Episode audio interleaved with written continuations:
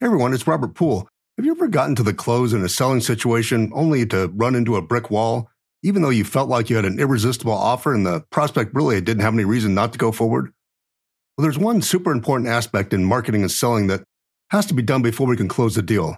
Let's talk about it.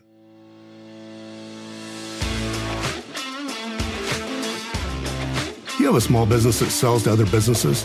If so, you probably know that there are plenty of resources for companies that market to consumers or companies that sell to large and Fortune 500 type companies. But what about the small businesses in the middle who sell to other companies? Where do we go to get answers? How do we grow our company consistently while still keeping our sanity?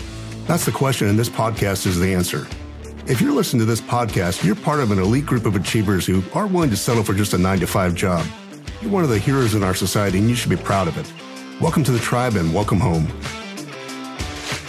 Okay, everyone, I hope you're having an awesome day. In the last episode, we talked about how we can take advantage of one of Hollywood's greatest marketing strategies and implement it into our own business to explode our growth. In this episode, we're going to talk about a critical part of sales and marketing that we as entrepreneurs and salespeople sometimes overlook and then wonder why our prospects aren't buying. And that crucial aspect is the concept of identity. You know, identity is one of the most powerful attributes we have as humans and probably more uh, influential in our daily lives and even our belief systems. But before we get into identity, let me kind of give you my perspective on some definitions so that we're on the same page. And you can understand why I'm saying what I am about identity. Like everything in life, context matters.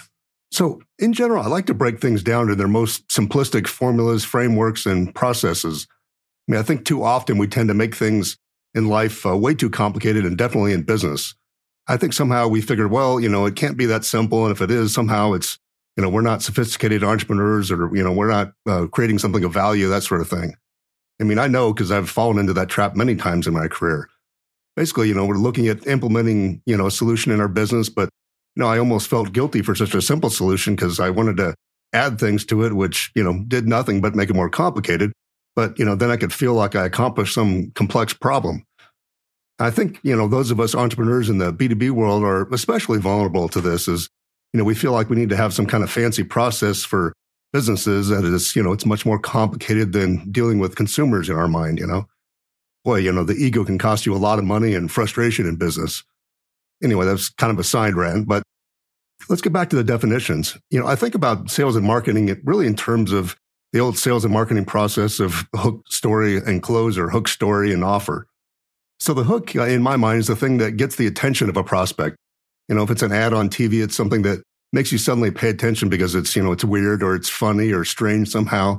You know, in online advertising, it may be a funny graphic or some strange wording. Whatever it is, it's just something that gets you out of where you were going mentally and stop and, and gets your focus and attention on the ad or, or whatever it is that's coming at you. And, you know, the story is uh, where you get the prospect to start thinking about a subject that you want them to think about related to your product usually you know, maybe an analogy or a story you tell that the prospect can relate to. You know, if you're selling an IT product, you might tell a quick story about Bob who had some of the same frustrations that you know your prospect probably has about the the problem that you're trying to solve. You know, so Bob was having problems with his security and he'd been hacked, but he found a solution to prevent that and make him secure in the future. You know, of course, that solution happens to be the one that you're selling. But the point is, you're telling them in a roundabout way that you understand their problem and you can help them solve it. And then the final stage of marketing and selling is when you make that offer of your product or service or you go for the close. You know, at this point, the prospects will identify their problems by relating to the story and most likely be excited that there might be a solution because, you know, Bob figured it out, so maybe they can too. And so all you have to do is show them that you have a great solution to that problem and then help them to act right now by giving them the logic they need to justify it in their minds. And then build in, of course, some kind of urgency to get them to take action.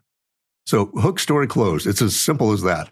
You know, we try to make the selling process much more complicated than that by telling ourselves, you know, we have to have big long processes with all these boxes being checked and turn it into some kind of fancy system of sales that really doesn't help us, you know, or the prospect for that matter. You know, I mean, obviously, if you're working on a deal that is millions of dollars and takes back and forth negotiation between decision makers, you know, you're not going to close it in one sitting. However, if you use these three major stages and just fill in the details under each stage, you'll have success. If you look at your process and it's not uh, accomplishing all three of these stages what it's supposed to, then you need to go back to that stage and figure out uh, what you need to be doing in the meantime to kind of fix that. So, you know, if you make it too complicated, though, you're going to lose track of what you're trying to do and likely make it much more difficult to close a deal. Okay, so that's a lot on hook, story, and close, but you know, it's important that we understand the process when it comes to identity. So, what does this have to do with identity? Identity is what drives most of our actions as humans. For instance, if you see yourself as a conservative person who doesn't like a lot of risk taking and uncertainty, that's an identity that affects all aspects of your life, including your business decisions. You know, for instance, if you believe cold calling is, you know, the most effective way to reach decision makers, you're probably not going to do it if you're a conservative person because, you know, even though this you believe this, your core identity says you're a conservative person who doesn't want to take the risk of rejection and the uncertainty of each call. If on the other hand, you view yourself as an aggressive go-getter who will stop at nothing to get your message out to prospects because you really believe the solution will help them, are you more likely to make those cold calls? Most definitely. So how does this p- apply when marketing and selling?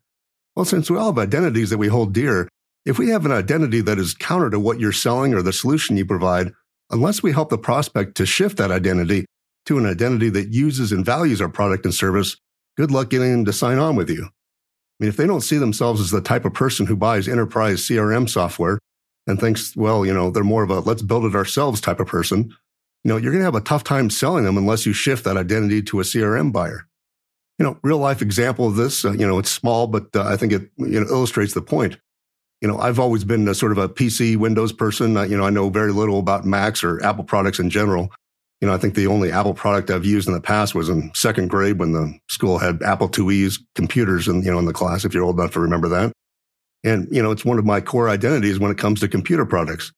So when smartphones, uh, smartphones started coming out, um, I, you know, I went towards Android and Microsoft based phones as, you know, that was closer to my identity of, of a PC user it didn't matter that over the years, you know, Apple's become more and more common, particularly in the creative and marketing fields. And iPhones are very popular, but I never considered one as I was, quote, an Android user. And so what's a little surprising is that last week I bought an iPhone and that took an identity shift. So what happened? Well, a couple things. First, I, I realized that an app I really wanted to try out, Clubhouse, which is, you know, currently all the rage right now as of this recording, uh, but it's only available on iPhones. So that was kind of a hook that stopped me in my tracks. You know, it made me pay attention to the idea of a change. You know, hook doesn't always have to be a, you know, weird ad or something. Sometimes it's just a way of getting a prospect to stop and think. So now that I stopped to think about it, what happened next? You know, if you go buy my thought of hook story closed, you know, the next is story. Well, I didn't have an individual trying to sell me and tell me a story, but you know, at that point, my mind started recalling all the people I know who have iPhones in business and how many times they're referenced and how they talked about the features that I didn't have and so on. So I kind of literally created the story in my head by visualizing these people I know and what I saw them do and talk about. So what was happening here? I was stopped in my pattern or thinking about my identity to consider something I hadn't before. Then I started going through the story in my head and started to unravel that set in stone identity that was I was a PC or an Android user. You know, I started to say, well, what if I did get an iPhone? Maybe I could change and, you know, it'd be pleasurable and avoid the pain of missing out on some things. You know, my identity started to shift. You know, first my, my current identity had to start getting holes poked in it and break it down so that I started to be open to the idea of changing. So that's the story portion. And of course, next we need the close, which is logical reasons to buy and then urgency. Since, you know, I started to be open to the idea, I was just messing around and went to the Verizon store, you know, where I currently have my Android service through uh, and started looking at iPhones, you know, just kind of wondering what they cost and that sort of thing, you know, just for possibilities. Well, of course, you know, they're expensive like any smartphone, you know, 900,000 bucks, you know, for the mid-range ones. And that's a lot of money and hard to justify, you know, just so I could get on Clubhouse or some other app or get a couple of features that I'd seen other talk about. Um, so regardless of the, the hook and the story, but how did, you know, Apple or Verizon in this case get me over the hump and, and this fear that I had? Well, they gave me logic they were offering a promotion where you buy one iPhone for, you know, about a thousand dollars or so and get a second one free. All you have to do is pay for the new line. You know, and what's comical in my mind is that the logic of saving a thousand dollars was all the excuses, excuse I needed to justify, even though I had no idea what I was going to do with a second iPhone, but it didn't matter. In fact, you know, I'm still debating what to do with. It. So they justified the purchase with logic. And, you know, the final step in closing, of course, is urgency. You know, the sale, you know, was only until X date, whatever, three weeks from now or whatever it was. And so they used fear of loss on me as urgency to get me to pull the trigger and buy it. So here I am a, a week later after buying this. I've played with the iPhone a little and plan to use it, you know, at this point just for business purposes. But, you know, what really happened? Apple broke my old identity of an Android user and started to make a shift to identify as an Apple user. Am I completely shifted to that new identity? No, but I am shifting towards it, which will help, you know, open the opportunity for Apple to sell me other stuff. So again, what's this episode all about? And, you know, what's the point? Well, whenever we're selling our products or services, we have to understand where our prospects are, what their most likely identity is, and figure out a way to break that old identity to start considering new options and new identities like the users, users of our solution. You know, marketing is all about focusing on helping the prospect break that old identity and starting to shift to a new one that values our solutions. At that point, selling becomes infinitely easier to do. So I would really challenge you to think about you know, what identity most of your prospects have, you know, related to your product and how you can help them shift that identity to be a user of your solution. Not always an easy process to figure out, but it's definitely worth the effort in the long run. I hope this was helpful. Have a fantastic day, and I'll talk to you soon. Thanks for listening today. I hope you learned something you can implement right away. I know your time is valuable, and it's really an honor to serve you. Please subscribe and rate the show on your favorite podcast platform and give me your honest feedback. Also, I put together a short ebook on some of the top lessons I've learned in 20 years owning a B2B business. You can download a free copy at growyourb2bcompany.com.